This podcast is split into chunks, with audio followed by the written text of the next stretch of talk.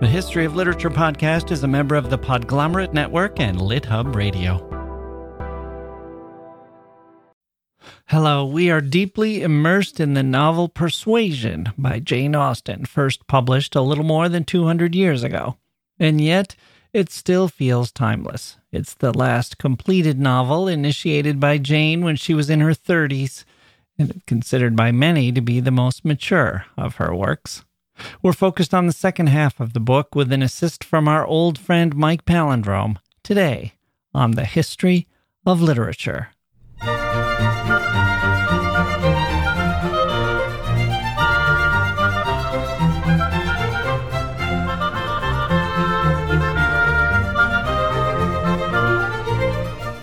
Uh, Okay, here we go. Welcome to the podcast. We've got Mike Palindrome talking about his first introduction to Jane Austen, his take on her books, and in particular, the moments in book two of Persuasion that he likes best. But first, let's hear some literary news. So, Keith Reid died last month. He was the lyricist for the psychedelic rock band Procol Harum, best known for their song A Whiter Shade of Pale. Have you ever wondered about the name of their band? I did. I've heard this song, A Whiter Shade of Pale, a million times. It was a staple of classic rock radio back in the 80s, even though Procol Harum was barely known, at least to me. We knew who the Beatles were, and the Rolling Stones, and the Byrds, and the Who, and all these other bands, the Mamas and Papas. I could picture them. I could picture the Doors, the Kinks, Simon and Garfunkel, Janis Joplin, Jimi Hendrix, Cream, Led Zeppelin. I knew what they looked like, I knew who was in them. Procol Harum was a bit of a mystery. I didn't even really register the spooky greatness of the song, A Whiter Shade of Pale, confident, manic, grand, as in grandeur, like Edgar Allan Poe singing with a full throat. I didn't register the greatness of it until the movie New York Stories, which had three short films by Coppola, Scorsese, and Woody Allen. The best part of any of these three, I think, is Nick Nolte painting and slowly smoking and just existing with a whiter shade of pale in the background, drowning out everything but him and his emotions. Scorsese is so famous for his use of the Rolling Stones as background music in his films. Monkey Man and Jumping Jack Flash and Can't You Hear Me Knocking and Gimme Shelter. And so, I mean, he used he used Gimme Shelter in Goodfellas, Casino, and The Departed. Let me pause here and share a quick parenthetical. This comes from Vulture. So the Stones were going to play a concert at the Beacon Theater in New York City, and Scorsese said, I want to make a concert film of it, which he did. The film Shine a Light. But before that, Keith Richards had said, apparently, yeah, another concert film. I don't know. He was skeptical until they told him that it was Martin Scorsese who wanted to do it. Then he agreed. You can't fuck around with him, Keith said. And then he said, I wanted to see what Marty saw in the Stones. Isn't that great? I wanted to see what Marty saw in the Stones. It's as if he's saying, I've, li- I've lived my whole life in this band but here's an artist I respect his vision, his storytelling, his filmmaking prowess. Why does he like us so much? How do we look to him? What truths will he capture and expose? Will those sync up with how I feel on this side of the stage, the side that looks out, the side that's playing this music? Or will he show me something new? I love that. And Mick said, Yeah, well, it's the only Scorsese movie that doesn't feature Gimme Shelter, which wasn't on the set list for that concert. Not a bad line either, but I like Keith's. I wanted to see what Marty saw in the Stones. Okay. Back to our Procol Harum story. The movie New York Stories, specifically the Scorsese third of it with Whiter Shade of Pale. I saw it in the theater and haven't seen that movie since, but I can vividly remember the use of this song with its beat and its Bach influenced organ and its heartfelt singing and its evocative lyrics. Who was Procol Harum? And who wrote these lyrics? Procol Harum, it turns out, is a Latin phrase that means far from these things. Except that's not quite Procol Harum, that's Procol Haron or Procol Haroon with an N. Some say it's a reference to a giant ocean on the moon called Procelarum or Procolarum, which the band members may have heard and not seen spelled. The band themselves said that the name Procolarum came from a friend's cat. Maybe it's a mix of all of those together. In any case, Keith Reid was unusual. He was in the band, a full time member, and yet he didn't perform, didn't sing, didn't play an instrument. He just wrote lyrics, and they were awesome. Let's dispense with one potential literary reference in our song, A Whiter Shade of Pale. It says, As the miller told his tale, and everyone says, Aha, Chaucer. He's looping in Chaucer, of course. The Miller's Tale. And you can go down the rabbit hole of that, importing Chaucer and the Miller's Tale into the meaning of the song, a tantalizing reference. But Reid himself said not so fast. He'd never read the 14th century classic poem. And we don't need to stop there because the very first line gives us plenty of literary cud to chew. We skipped the light fandango turned cartwheels across the floor. I was feeling kind of seasick. The crowd called out for more. Skip the light fandango. What is that? Well, the fandango is also fandango is it's not its only appearance in classic rock. It's also in Queen's Bohemian Rhapsody. I see a little silhouette of a man. Scaramouche, Scaramouche, will you do the fandango? it's a Spanish dance which emerged in the 1700s. But skip the light fandango is sort of a hybrid phrase, a portmanteau or mashup. It echoes tripping the light fantastic, and there we are in the presence of literary royalty. That means to dance nimbly or lightly. Nella Larsen uses it in her novel Passing, where a character watches some men and women dancing and refers to them having tripped the light fantastic.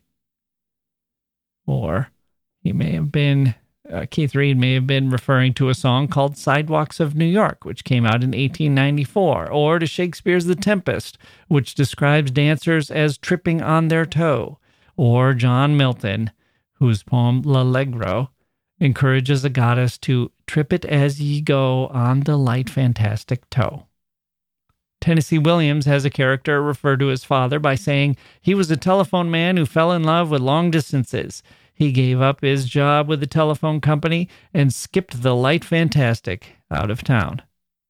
Chester Himes, the black American writer, best known for his Harlem detective series, once said colored boys and girls in ski ensembles and ballet skirts were skating the light fantastic at two o'clock.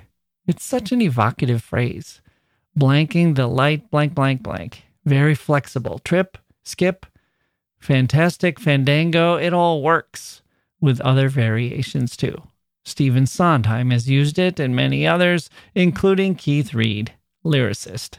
May he rest in peace. Okay, let's take a quick break and come back with Mike Palindrome and the second half of Persuasion. Hey grown-ups, the Cat in the Hat cast is a new podcast from Wondery, perfect for the whole family. Join the Cat in the Hat and your favorite Dr. Seuss characters as they get whisked away on a new adventure every week. Fish dreams of creating his very own polite and quiet podcast. That is, until he gets a surprise visit to his Fishbowl podcast studio from the Cat in the Hat himself. And it becomes very clear that the cat has other plans for the podcast, and those plans are the opposite of quiet. The cat may be disruptive, but it turns out he's also a great help to get fish out of all kinds of predicaments. Bursting with music, silliness, and rhymes, the Cat in the Hat cast encourages us all to find fun that is funny in every episode. Sing along to new favorite songs, try your luck at Titanic tongue twisters, have some fun with wondrous wordplay, and most importantly, bring your family along for all of the adventures in the Cat in the Hat cast. Follow the Cat in the Hat cast on the Wondery app or wherever you get your podcasts. You can listen to the Cat in the Hat cast ad free right now by joining Wondery Plus in the Wondery app or Wondery Kids Plus in Apple Podcasts. Okay, we'll get to Mike in a minute. Our conversation is a bit long and covers a lot of ground, so I'll make this quick. Spoiler alerts for those who want to read the book first. Where we left off last time was with only Anne, Anne Elliot, good, kind, and wise, but overlooked by her family. They think of her as only Anne. She had one chance at happiness years before with Frederick Wentworth, but she was persuaded by family friend and surrogate mother, Lady Russell, that the match was not a good one. Now he's back in her life, and he seems to resent her. That's a tough pill for him to have swallowed, to know that he was rejected years ago for not being suitable, especially now that he's a wealthy and distinguished naval captain, a prize for any young woman. Anne's pulse quickens whenever she sees him, but she can't let herself fall back in love because he's so obviously uninterested. He still resents her, and in fact, he seems about to marry Louisa Musgrove, who at the end of book one has fallen from a wall and needs time to recover and lots of sympathy from everyone around, including Anne and Captain Wentworth. Where does this leave Anne? Will she have a happy ending? Indeed, she will. And how Jane Austen contrives this is very satisfying. The suspense of the book builds and builds and builds. You long for Anne and Frederick to finally express themselves to one another. No, it's more than that. They have to realize their feelings first, and then they have to allow themselves to feel them, and then they have to allow themselves to express them. And by the time that happens, we're so thirsty for it. It's like we've crawled across a desert hoping for a drop of water or two. We're ready to to gnaw on a rag to get a little moisture and by the end we get a sparkling spring with all the water we can drink. It's a very happy ending, a very wonderful unfolding to the happy ending, and yet it does not feel juvenile. It feels mature because it could so easily have gone the other way. Anne could easily have lived her life without this happy ending. And it's a reminder that the choices we make, often for very good reasons and acting upon very good advice, can lead to lives of dull regret. You might avoid some pain, maybe a lot of it, but you might also take yourself out of the running for happiness, and you won't know until later that this has happened. The beauty of the book for a grown up is that you see all this retroactively after the lives have moved on.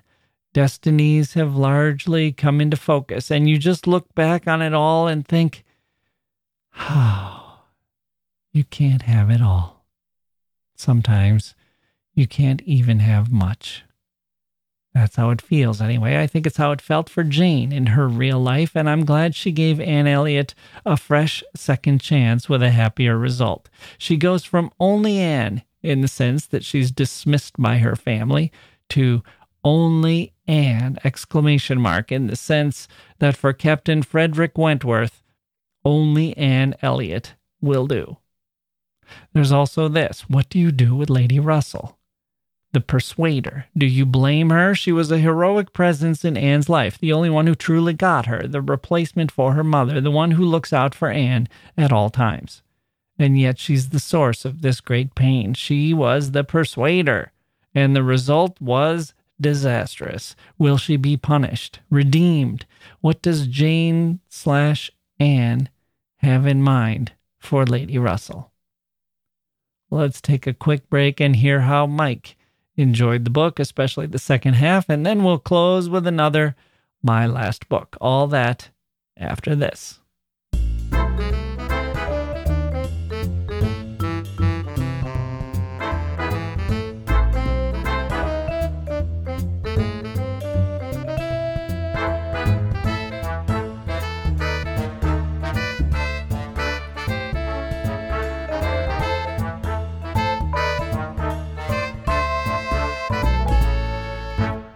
Okay, joining me now is our old friend Mike Palindrome, the president of the Literature Supporters Club based in Manhattan.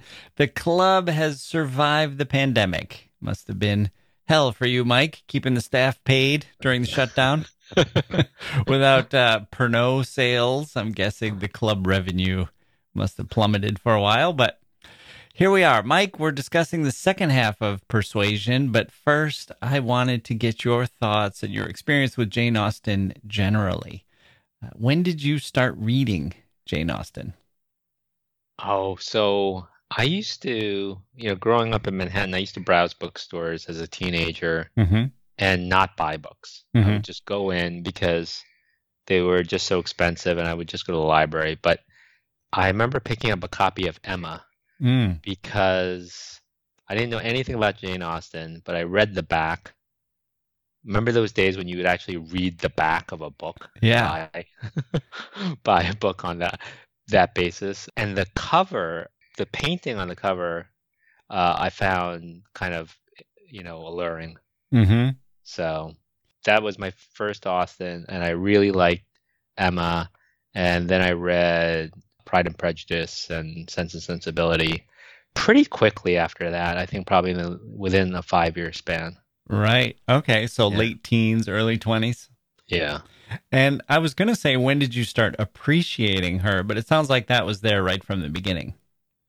Yeah, it was immediately. I mean, I think I think I was I was pretentious enough to want to read like War and Peace when I was Mhm. a teenager or you know or like Brothers Karamazov, which Yeah. I did when I was 18. And I think there was you know, in Austen I found someone who was so witty and so uh erudite, but kind of like I mean, you could pick it up and and enter and exit scenes freely.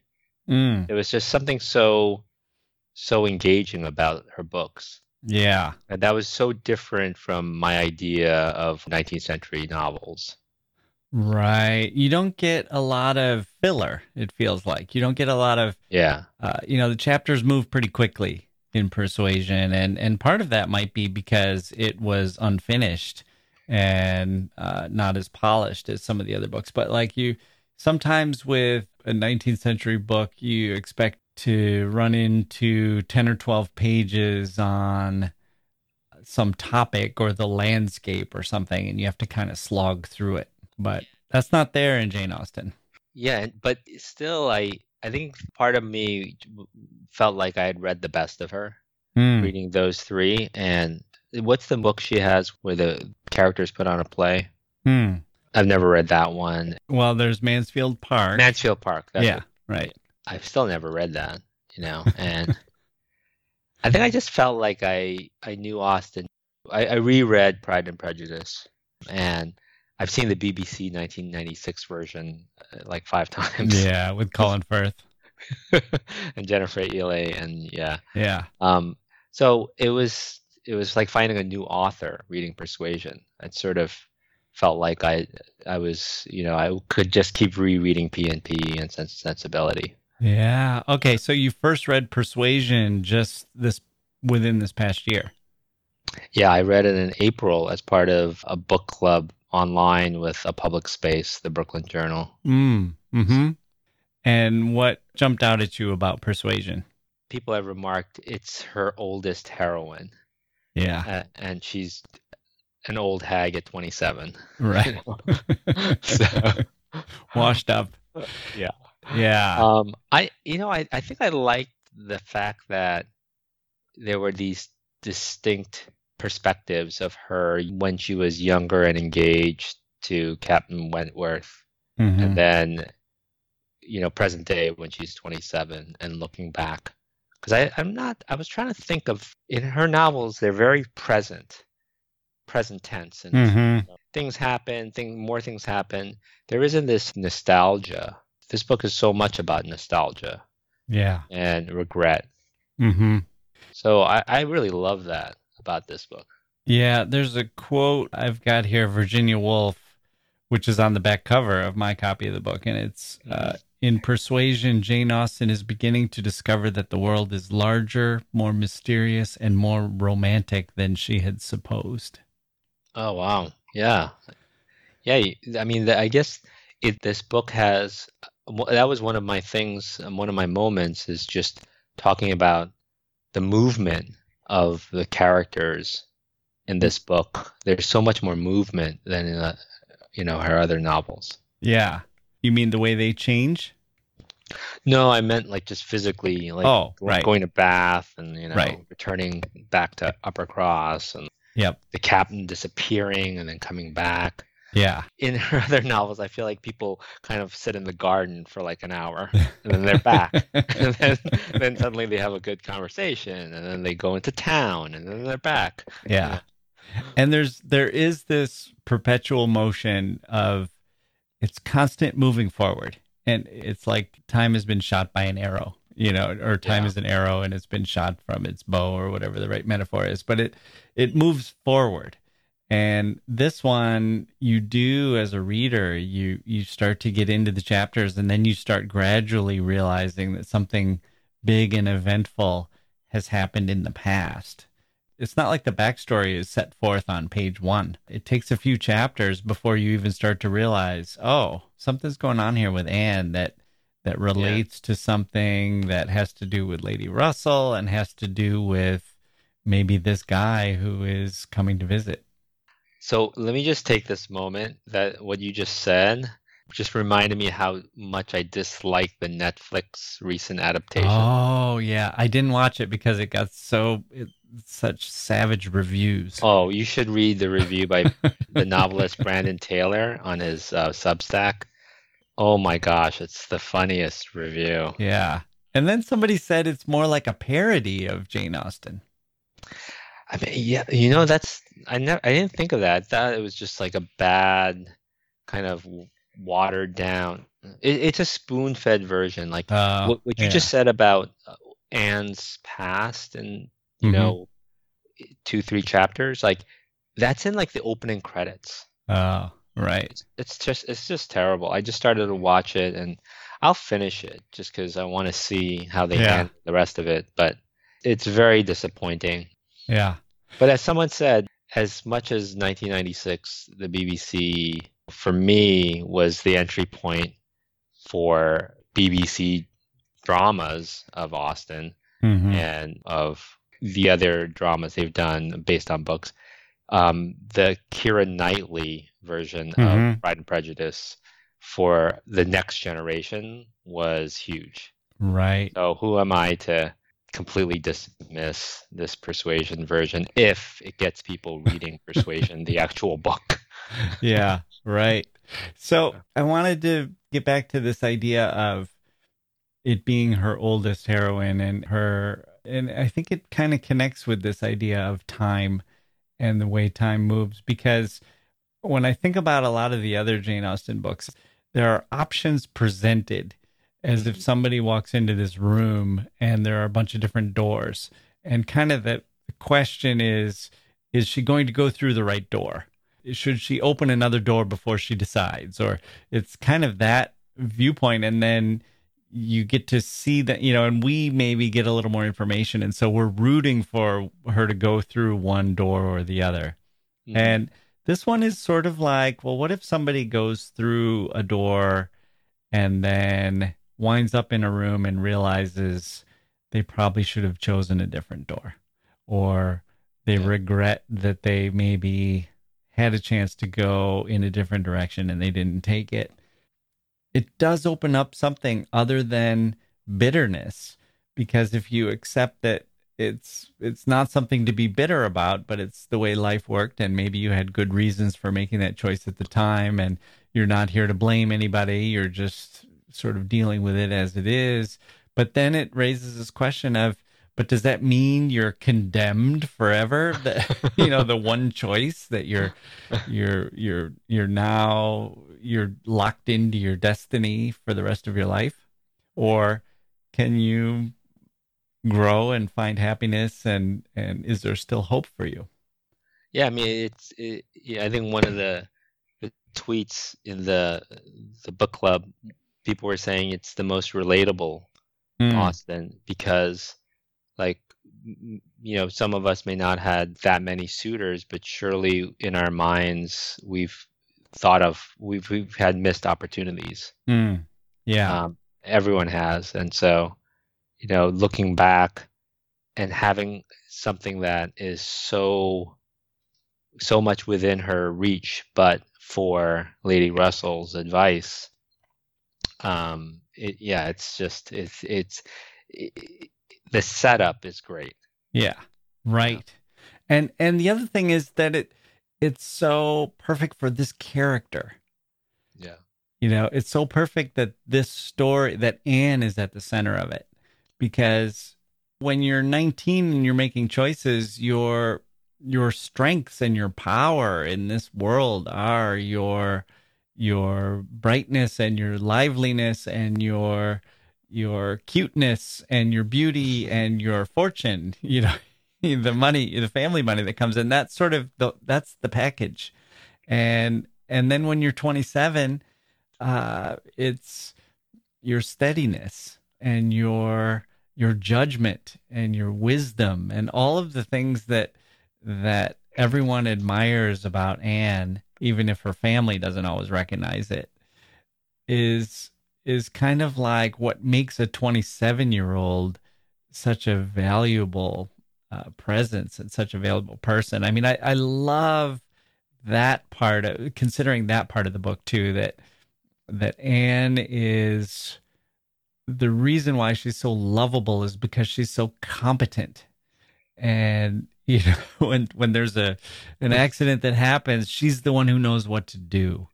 And i just love being around people like that. And the older i get the more i appreciate people like that. Is there's just something very comforting with being with the the people who are calm in a crisis and who know how to prioritize and get things done and exercise good judgment. And that's not what i was looking for in a uh, romantic partner when I was 18 or 19. Uh, you know, I was looking for a completely different set of qualities. But now that I'm older, right. I I feel like, oh, those are the things that that really make life better and that you can grow with someone when they have those qualities and and yeah. you can appreciate being their life partner when you have those and it, so it makes sense that Anne is she's not Lizzie. She's she's 27. She's not the the young one looking for love. She's the older one who's asking if happiness is still available to her. Yeah, I mean they they say that your compatibility with someone in marriage is largely based on your view toward savings. Mm. it's like that's what that's what it comes down to.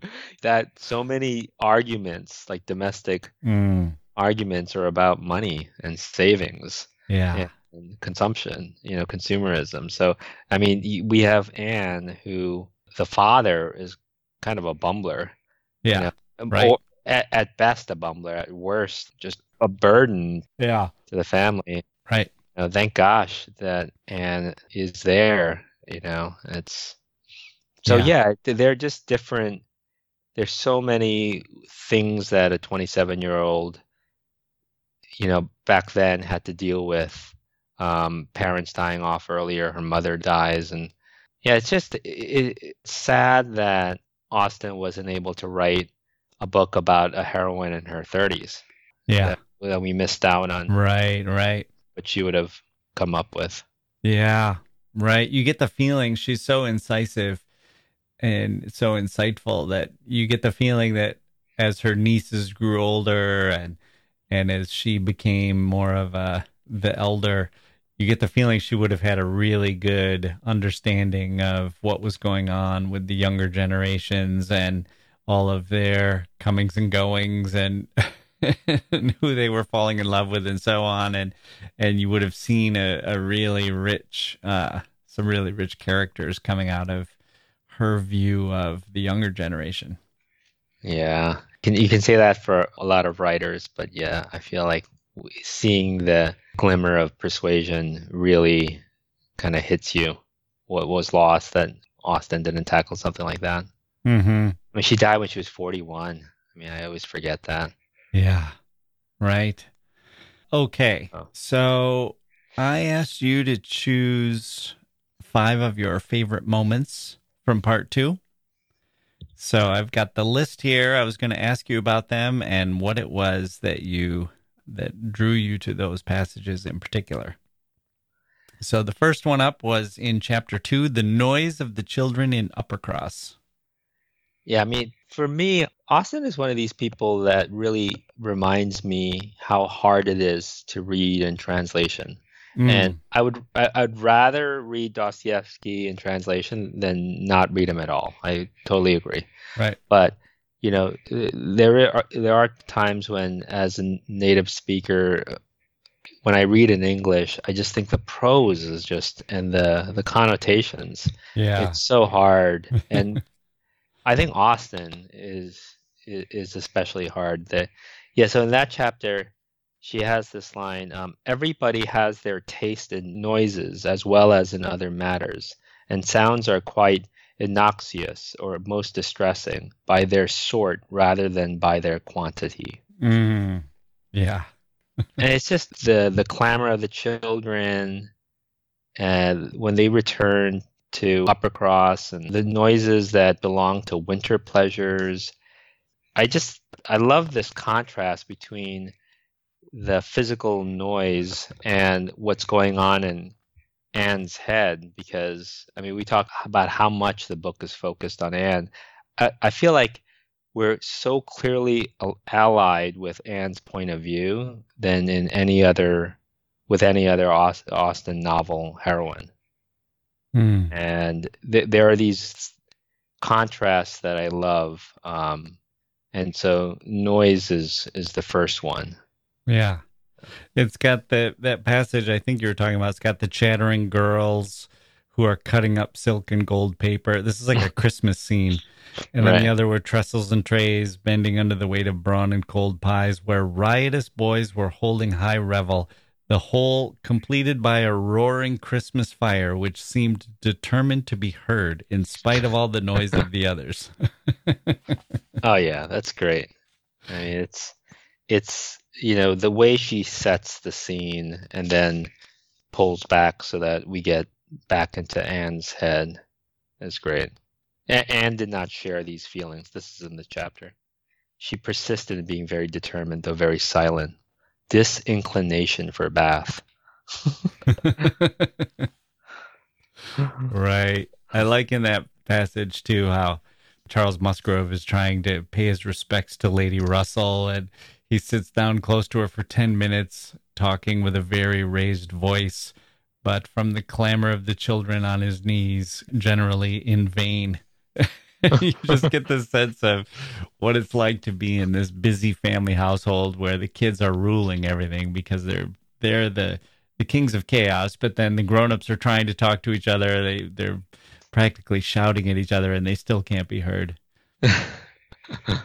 Okay, so number two was from chapter four. Anne and Mr. Elliot talk about who qualifies as good company. This was actually, uh, uh, this made it into the film version that I just watched today, which was the oh. 1990s version with Ciarán Hinds and who plays Anne? Amanda Root.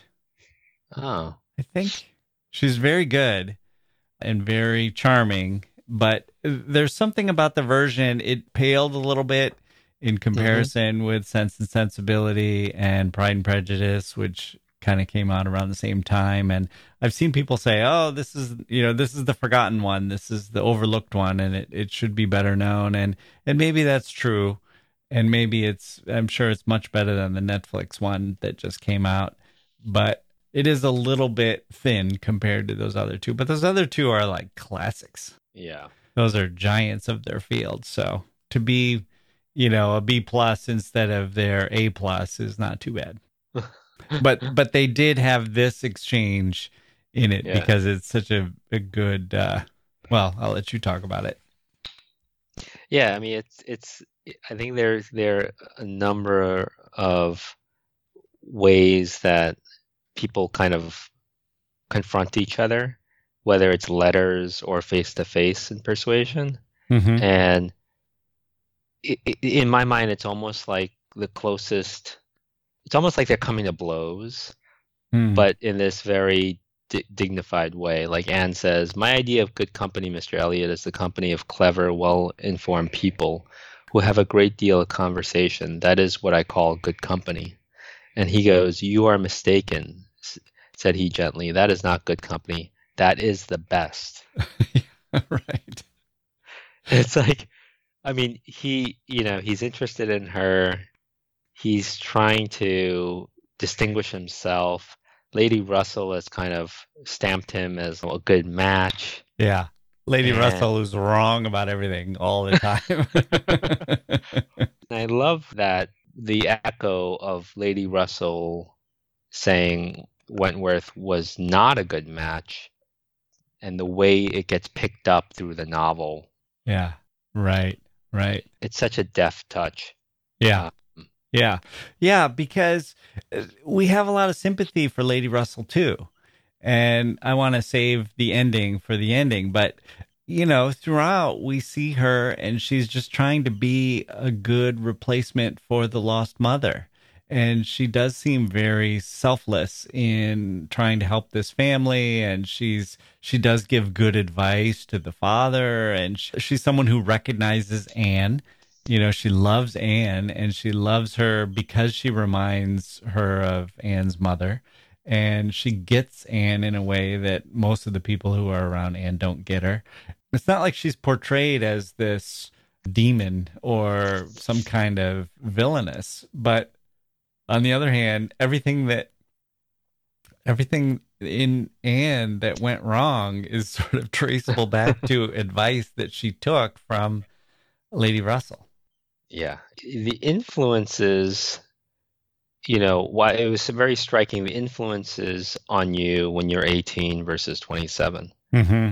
I mean, at 18, you really, really do. You're you're also, you know, not you don't have that armor that you have in your late 20s or, or you know or beyond, and everything has so much weight. Mm-hmm.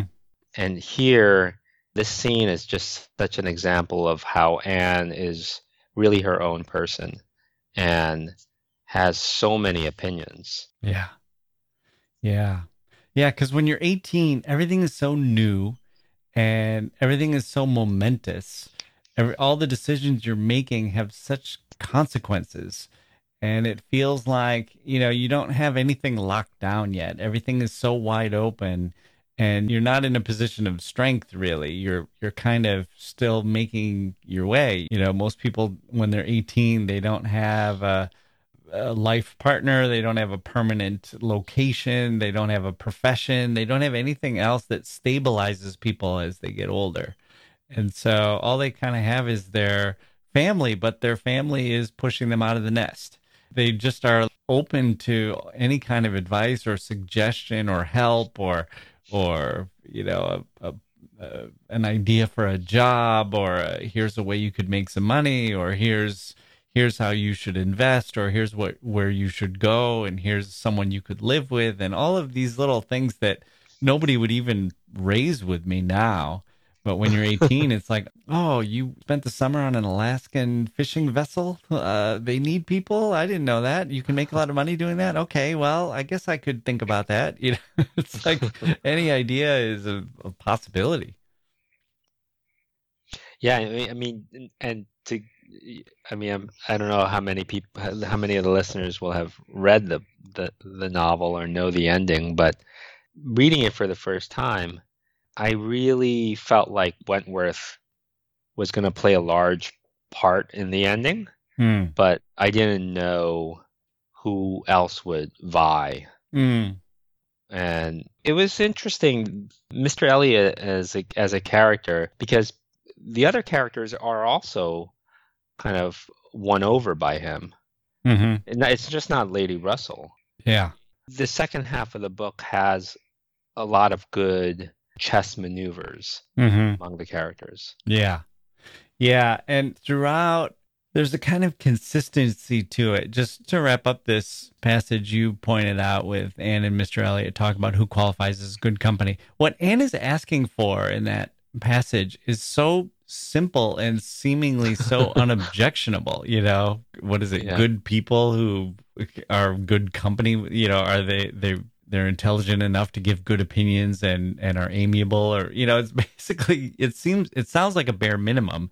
And he's kind of saying like no no you're we're way overshooting the target here. That's you're describing a kind of ideal. That that's a paradise. All you really need is and then the way he describes it is so transactional and superficial and just based on good birth and having had the right manners and coming from the right family and that kind of thing.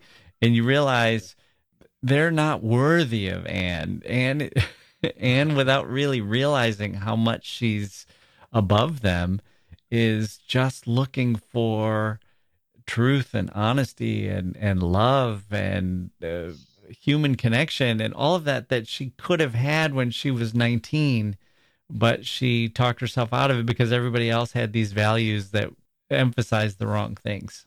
One tweet during the book club, it, it was interesting because they were saying like, had Anne married Wentworth at 19, she would have become a different person. Hmm.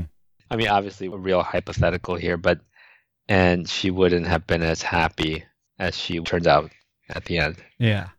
Well, why would that be? I can think of a couple potential reasons, but what do you think? I, I think, mean, I, I think just not being married and being overshadowed by your husband in in that era, she kind of came into her own, watching mm, over right her dad and helping out with her sister and gained some confidence and some independence and kind of had those life experiences which helped her. I was going to say that she appreciated love more when it came for her. Yeah. But the other thing is there's some suggestions that Wentworth, you know, he made his fortune at sea and he went because she had rejected him.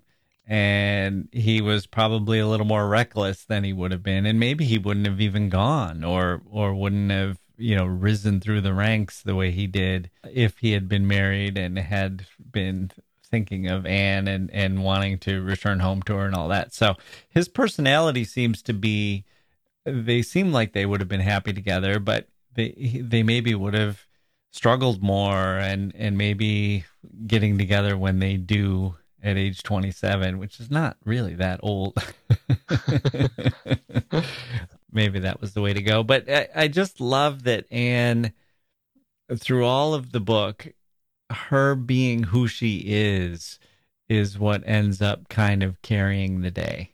She doesn't need to be young and pretty. It's not this feeling of, well, it turns out that she's even prettier than she was when she was 19. It's like, no, the what what turns out is that the qualities that make her who she is are what end up rescuing her or what end up bringing her this success. Yeah, I mean that's a good segue to the, my next moment, which is in chapter six, the the letter Anne receives from her sister Mary. Yeah. about Louise and this other captain becoming involved or possibly involved and then thus freeing up Captain Wentworth. And I, I am a romantic, but I hate romantic moments in novels. Mm. but there's something the way Austen handles, and it, it, it's a level of language when when she, she says something like, "He had an affectionate heart. He must love somebody," mm. and it reminds me a little bit of Beckett because mm. Beckett drives me crazy. But then there's stuff in Beckett where he uses language in such a uncliched way. It's it's not it's not just raw, but it's just like you just hear it differently than you would if it was phrased differently. I mean, it literally just comes down to the phrasing of it, and it's just these this, these words like he must have somebody, mm. and you know, it's a feeling that we all know, but the words just convey it more convincingly. And I think Austen is able to do romance without, you know, much cliche. I mean, yes, when we describe it, the the plot devices, it does sound cliched, but when you're reading it, it, it never feels cliched to me. Right. It feels earned.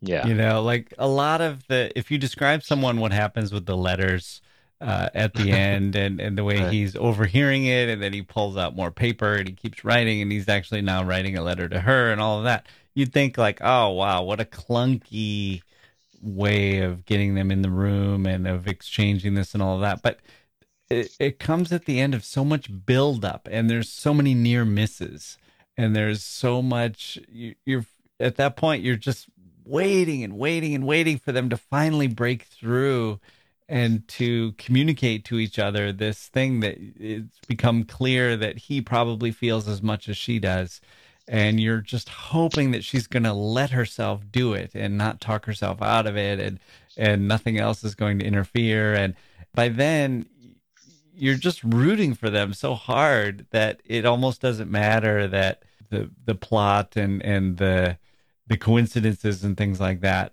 in other hands in the hands of a different author might feel contrived and everything. It just i don't know. I i just get swept away yeah i mean it, she's so aware of the gestures mm-hmm. of people who have crushes on each other i mean she's Yeah. like you know and th- there's in that same chapter uh, she writes and i think this is wentworth uh, he spoke to her and then turned away the character of his manner was embarrassment she could not have called it either cold or friendly or anything so certainly as embarrassed after a short interval however he came towards her and spoke again.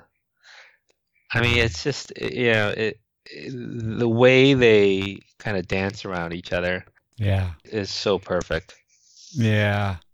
And the way since we're talking about Mary, the way the way that that Mary will uh kind of blithely insult Anne even as she's trying to praise her, you know, or or trying to see things from her point of view, but she's so narcissistic and so she's so overlooks Anne's strengths and she's so incapable of of acknowledging that, that people might view Anne as better than Mary at certain things, or uh, it it really is. It's that wit of Jane Austen, the sort of comic foibles of a character that they have that sort of blind spot. And you know this book clocks in at like 200 pages. It's Yeah. just it was such a delight to read. And it has all of the early-ish austen and p&p and sense and sensibility but there's this extra level that it's kind of like we're behind the curtains of like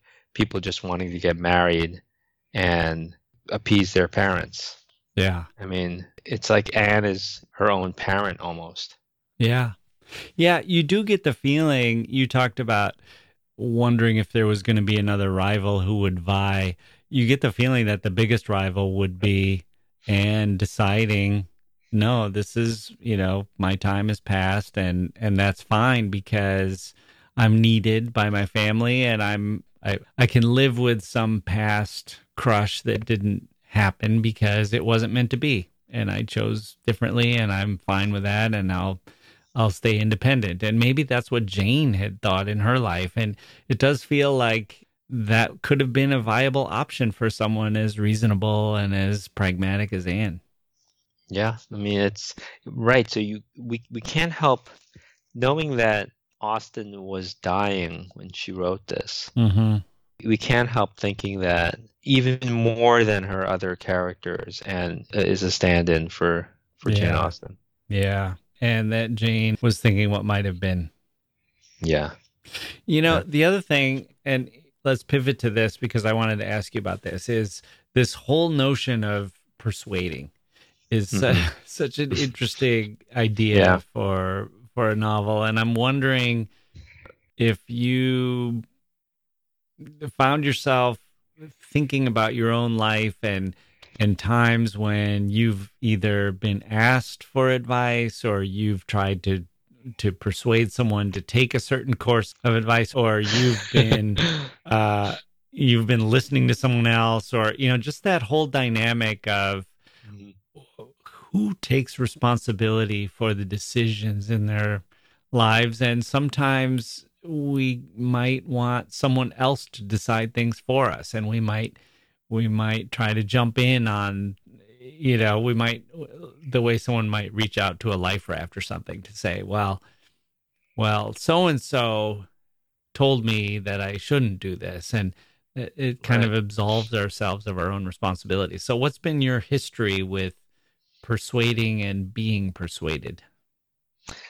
Well, I, I, I feel like I've just heard so much bad advice Mm. that um, I it served me well just doing the exact opposite. and and sometimes um, I think once or twice people have accused me of being selfish. Mm. Um, it, which I think is it, it manifests itself by not being uh, on uh, you know above board in the way you act like because if people find out after the fact they that you've done something it it, it you know it's more grating so they feel like you're being selfish whereas if you had just told them up front and they had the time to like i know this is all very abstract Yeah. but if you kind of warn them you're going to do something like they can react and they can like try to figure out what they want to say but if it's already done they they accuse you of being selfish that, Ah. which is my way of saying that um, i've just I, I feel like what's worked best for me is just doing whatever i think is best for me rather than soliciting advice Mm. Right. Okay. Uh, is is what you're saying that if you solicit advice and then you don't follow it, then people feel like you're you're ignoring their good judgment, and that's a selfish act. Well, they, they don't like you ignoring it, but I think the the selfish act is you doing the the act itself that you decide to undertake is so clearly for you Oh, that it's viewed as selfish, right, right.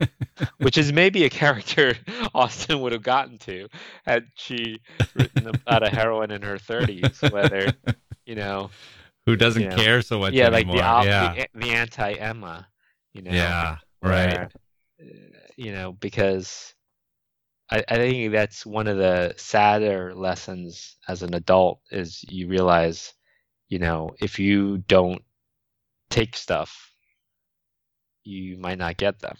Yeah, and that nobody really cares as much as you do about things, and and uh, nobody's going to watch out for you if you if you don't assert yourself as somebody who wants something. Yeah. Um, no one will, you know, look out for you and and try to make sure you have it. Yeah, I mean, and some people were tweeting that it, maybe it could have worked out with Mr. Elliot because he was clearly willing to bend a little bit and change for her. Yeah, because of who she was and by asserting herself that way maybe that could have been a happy match too which is a you know an interesting read of the book yeah. there could have been multiple happy endings so, Yeah. Yeah. And maybe if you subtract Wentworth from it, would she have been better off alone or with someone like Elliot just to be with Yeah. someone, period. Right. And then and then you can work within that marriage, but you're you're you're not by yourself. Yeah. Mm.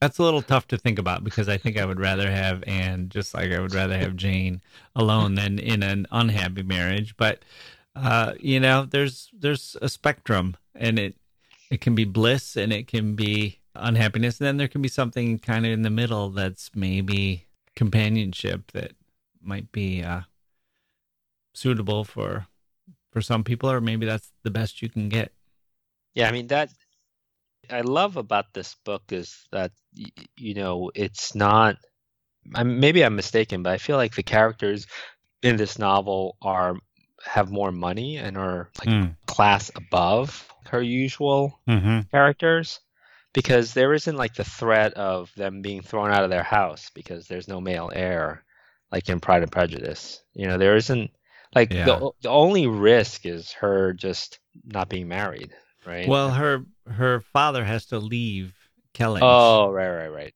Yeah. Okay. he made a bunch of foolish decisions and now they're do we want to tighten our belts and cut back or should we go to Bath where things are cheaper and they choose that that made me think of people Oh, who uh live you know they say well i i want to be in a big house with a big yard It just means I have to live an hour and a half outside of the city and I'll just drive into work.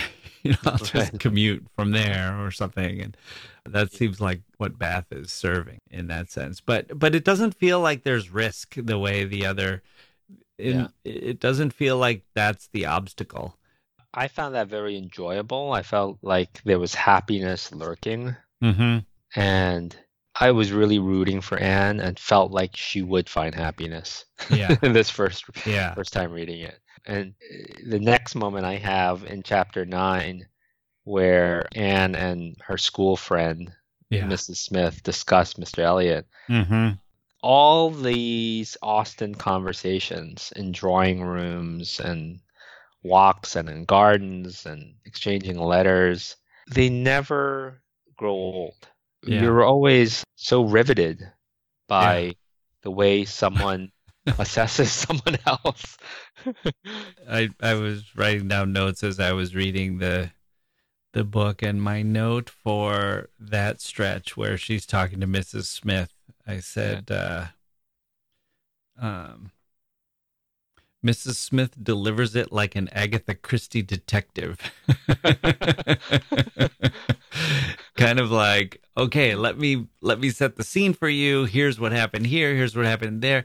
If you doubt this, let me uh, you know, let me alleviate those doubts by giving you this piece of evidence, and then I'll give you that piece of evidence, and it it becomes this little narrative within the narrative that is, uh, it reads almost like a, a detective story where they're they're giving you the the grand conclusion and the the finish. You know, aha, we caught the culprit. Uh, Yeah, I mean this is this is my favorite chapter of the the novel, other than the chapter where they they go climbing on rocks and Yeah. Louise has an accident. I just that's in part one, but that, to me that's like a tour de force chapter. yeah, yeah, Uh, that's and- and Anne that- at her best. Yeah, and I'm I'm gonna watch the end of the Netflix show because I want to see how they handle that. Hmm. Um, but yeah, I mean, it's uh, you know th- this chapter it almost feels like a kind of ending, and it's the way I like my books to end. Hmm. But of course, we have to have chapter twelve and ch- chapter thirteen. Yeah. What do you mean by it's the way you like your books to end? I just I I don't like little things tied up with a bow. Oh, right. So Yeah. this is where they learn something, but that doesn't, they haven't yet translated that into the resolution of what does this mean for them in real life, but they do have new knowledge. Yeah, and I mean, you can't just end it with chapter nine, but it's so rewarding reading Mhm. this chapter, Yeah. and and that's, I mean, the rest of it, I kind of, you know, I confess, I kind of sleepwalk through the rest of the Yeah. the other chapters because I sort of know, like, okay, Right. This puzzle piece is going to fit here, Yeah. and then this is going to happen Yeah. there. But there's two things I want to ask you about it in the ending. One is the famous line, You pierce my soul. I am half agony, half hope, which is. It's such a beautiful line. You, Yeah. you see it on T-shirts and coffee mugs, and and you know it's it's like one of the most famous Jane Austen lines there is. But as I was thinking about it, I am half agony, half hope. My first read of that was that he is this almost like an artistic soul and he's got this sensitivity and that he's feeling something that is very rarefied and and he's in this incredibly tormented position or something. And then as I thought about it, I thought, well, maybe he's just good at describing something that is actually pretty common. I mean, it, isn't that isn't that what it feels like when Yeah. you're truly in love with someone but and you either they haven't returned that or you don't know yet or you just haven't you know they're they're with someone else or something. It's half agony and it's half hope. It's not Yeah. it's not that unusual. It's just Jane Austen found the perfect way to describe it. Yeah, I mean, I think it's it, that line reminded me of A Lover's Discourse by Roland Barthes about how so much of love is the the risk that you're going to lose this love. Mm. That it's just the reason why it's so piercing is because it can't just stay the way it is. Mm. And so, Yeah. Yeah. Yeah. Yeah. There is a, a shelf life on that feeling of half agony, half hope. and they're old. Yeah. So, But if you carried that with you for five years or 10 years, it would start to become pathetic. yeah. Of like, well, Yeah. why haven't you said anything by now? You know? okay. The other thing I wanted to ask you about Lady Russell. Uh, so, in tying this up, w- one of the big loose ends was well, Anne now has sort of thrown Lady Russell's advice to the side and has kind of recognized it for what it was as delaying her happiness for all these years and was terrible advice to take. And Lady Russell was about to marry her off to Elliot too. Like he, Right. you know, and and yet so we could say, you know, so she told Lady Russell to get lost and banished her to the woods and they never saw each other again or something. Instead, they're friends, which is the right way to go for a happy ending. Mm-hmm. And Lady Russell admits she was wrong, which is kind of a nice character. And it's consistent with, like I said before, Lady Russell's not portrayed as a villain or a, a, a maniac or a demon or anything. She's portrayed as someone who's well intentioned, but just kind of giving advice based on the wrong values. But then Jane Austen delivers this line that for mm-hmm. me is like the Jane Austen economical, just perfect prose to convey this sentiment. And she said about Lady Russell, she loved Anne better than she loved her own abilities. Yeah. Oh man. Isn't that great? Yeah. it's just like oh okay so lady russell is big enough to to to not be proud or you know that she really does want to see anne happy and she's willing to kind of take the take the lumps that she probably you know they'll probably never forget that she was the one who who advised them against getting married and and delayed it but but it's going to be okay because she loved Anne better than that. And it, it just made me feel so warm about, about these people. And, and that's kind of what I love about the, the Jane Austen books. And this book in particular, I didn't want it to end because I didn't want to stop hanging around these people.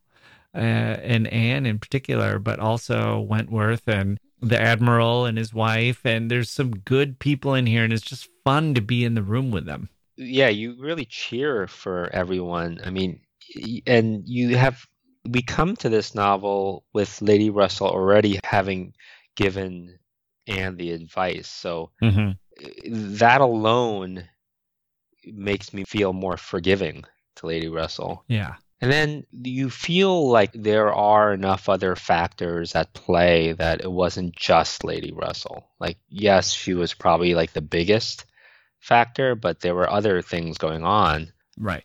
Anne has to take agency for her decision. You know, she ultimately she could have ignored the advice and and it was consistent with who she was and how she viewed the world and and she believed it was sensible and and all of that. But like you said, it's a decision that was made years before the book begins and so we're not going through that decision Yeah. process and thinking, well, should she or shouldn't she? We're going Yeah. through the process of asking, well, what do you do about those lost years? Do you how do you get beyond regret? Do you accuse people who misled you at the time? Do you beat yourself up forever because you made a decision that that maybe could have led to more happiness and you made the wrong decision and, and didn't take that path or or do you chase after your youth and and try to you know relive like it it's all kind of there. And then she ends up with Wentworth. So everything is kind of happy in that way but it still kind of begs the question of well what about all those lost years? Do you just chalk it up and say well that's life? Or do you kind of find yourself thinking still thinking what might have been And Wentworth, why he had to wait this long, I, I think that's a that's an aspect Yeah. of this novel that I, I, I want to reread the novel because I you know I love that scene in chapter twelve when he is eavesdropping and hears her talking about men and women. Yeah, yeah, Yeah, right. and it's like kind of like Wentworth needs encouragement or signs throughout, and you know why he waited seven years and didn't approach her earlier is something that kind of looms over the book too. hmm You know, so uh, I, I I like that in that chapter, and then Austen has that line: "Who can be in doubt of what followed?" yeah, that's the other thing. I mean, I say I like spending time with with these people in these rooms, but really what I miss is spending time with Jane. I Yeah. mean, I want to spend time with her narrative voice. And I don't know if you ever saw this after Emma Thompson won the uh, Academy Award, uh, but the, it actually, I don't think this was at the Academy Awards. I think it was maybe at a different award ceremony uh, maybe the Golden Globes or something in Britain or something, where she delivered the acceptance speech as a letter from Jane Austen. And no, I didn't. yeah, and it's it's really funny. It's really sharp and and it, it's perfectly done. And it kind of made me think, yeah, I know how Emma Thompson feels, where you get this voice in your head, and you feel like Jane is kind of like your best friend, and you you just want to celebrate how much fun it is to read her prose and I couldn't write a letter like Emma Thompson had done, but I felt like I could understand the impulse that made Emma Thompson want to do it. Yeah. Okay, so here's a question for you. Maybe this will be the last question. Finish this sentence for me. I told my friend to read Persuasion because it's such a great book for someone who blank. For someone who needs just something a little extra added to their lives. Oh, interesting. Because I had written down earlier in my notes, uh, I think of Jane Austen as being kind of like wine, where it's not essential for me to be alive, but life is better with it. Oh. Oh my God, we're in sync. yeah. Okay. Well, let's let's leave things there. Mike, as always, thank you for joining me on the history of literature. Thanks, Jacke. And finally, today we close with a My Last Book. Here's one Mike would like, I think. This is from our guest, Juliette Bretan, specialist in the literature of Eastern Europe. Okay, we're here with Juliette Bretan, a journalist and PhD candidate at the University of Cambridge who specializes in European literature of the 20th century. Juliette, this question came to me from a listener. What do you want your last book to be? This will be the last book you will ever read. You can either choose one that exists or you can describe one that has not yet been written. Okay, I would like to pick a book that we assume exists, um, which is a novel called The Messiah, which was by a Polish Jewish author called Bruno Schulz. Um, Schulz came from an area of Poland which is now in Ukraine. He wrote collections of short stories. He um, wrote, wrote other various short fiction in his lifetime. He was murdered um, in the Holocaust in the 1940s. The Messiah is a work that we think exists because he wrote about writing it, and he he there were parts of his collections of short stories which were said to be included in this work, and in his drawings as well. But the copy has been lost, and we don't know whether it's still out there. We don't know whether Schulz ever finished it, whether it might just be a legend that he kind of came up with, um, that maybe he hadn't fully formed yet.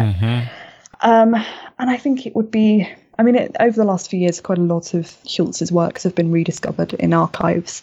And I quite like this idea of there being this lost novel that everyone's looking for that might be somewhere. And I think it would be so interesting to see what Schulz was thinking in the 1930s, 1940s when he was writing this at a time when war was breaking out. So, do you want to be the only reader? Like, this is something you're giving the secret knowledge? Or do you want this to be someone says, oh, guess what? They found it after all. It's coming out. Here's a copy for you to read. I think I'd like to be part of a community of readers because I, I think Schulz is, is so his prose is so knotty that I think you need that community to decipher it. You can't do it on your own. So um, yeah, I think I think a kind of community of readers we could all have a different perspective of, on it. Um, if it does exist, if it is anywhere, if it's in some archive somewhere, it would be absolutely wonderful to see you know what he what he was thinking about in the later 1930s. And this would be kind of, you've studied this for much of your life so far, and you're headed towards studying it even longer. You would view this as sort of like the icing on the cake, so to speak. Oh, yeah, absolutely. absolutely. definitely, definitely.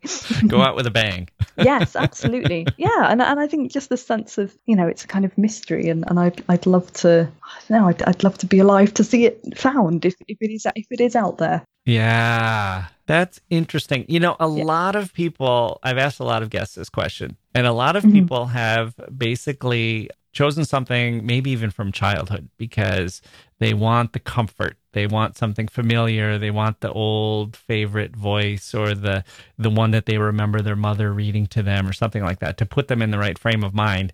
You seem to be mm-hmm. thinking, you know, we're put on this earth to be curious creatures and to keep learning. And it would be the best way to spend your final hours would be to continue to explore.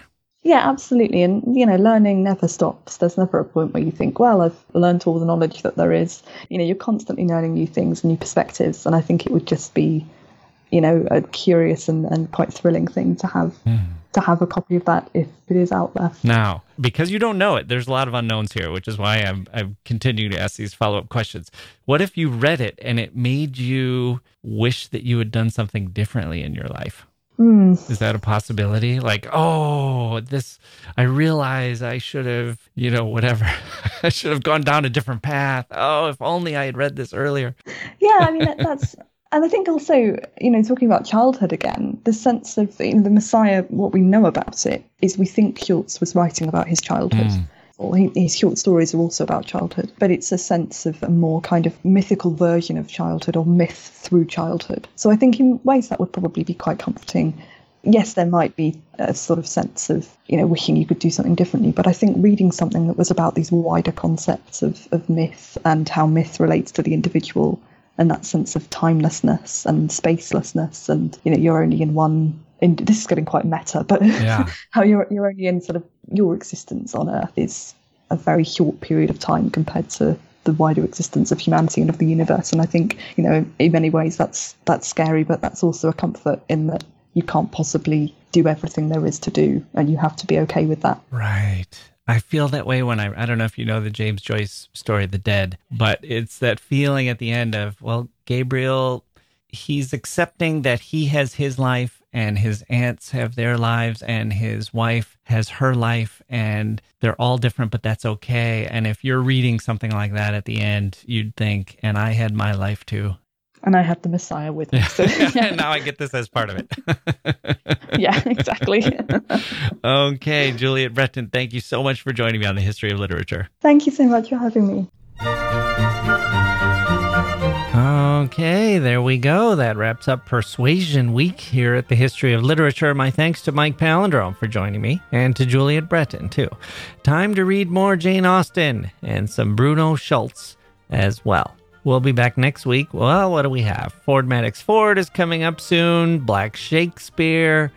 We are going to be looking at the year 1989 in black cinema, kind of a miraculous year. We're going to have a pair of podcasters here to discuss that one. We'll have some Henry James coming up as well. Toni Morrison and Dostoevsky are looming, as is Hannah Arendt, Annie Ernaux, and Lord Byron. Maybe a little Ambrose Bierce to keep things lively. Lots of good stuff in the works. I'm Jacke Wilson. Thank you for listening, and we'll see you next time.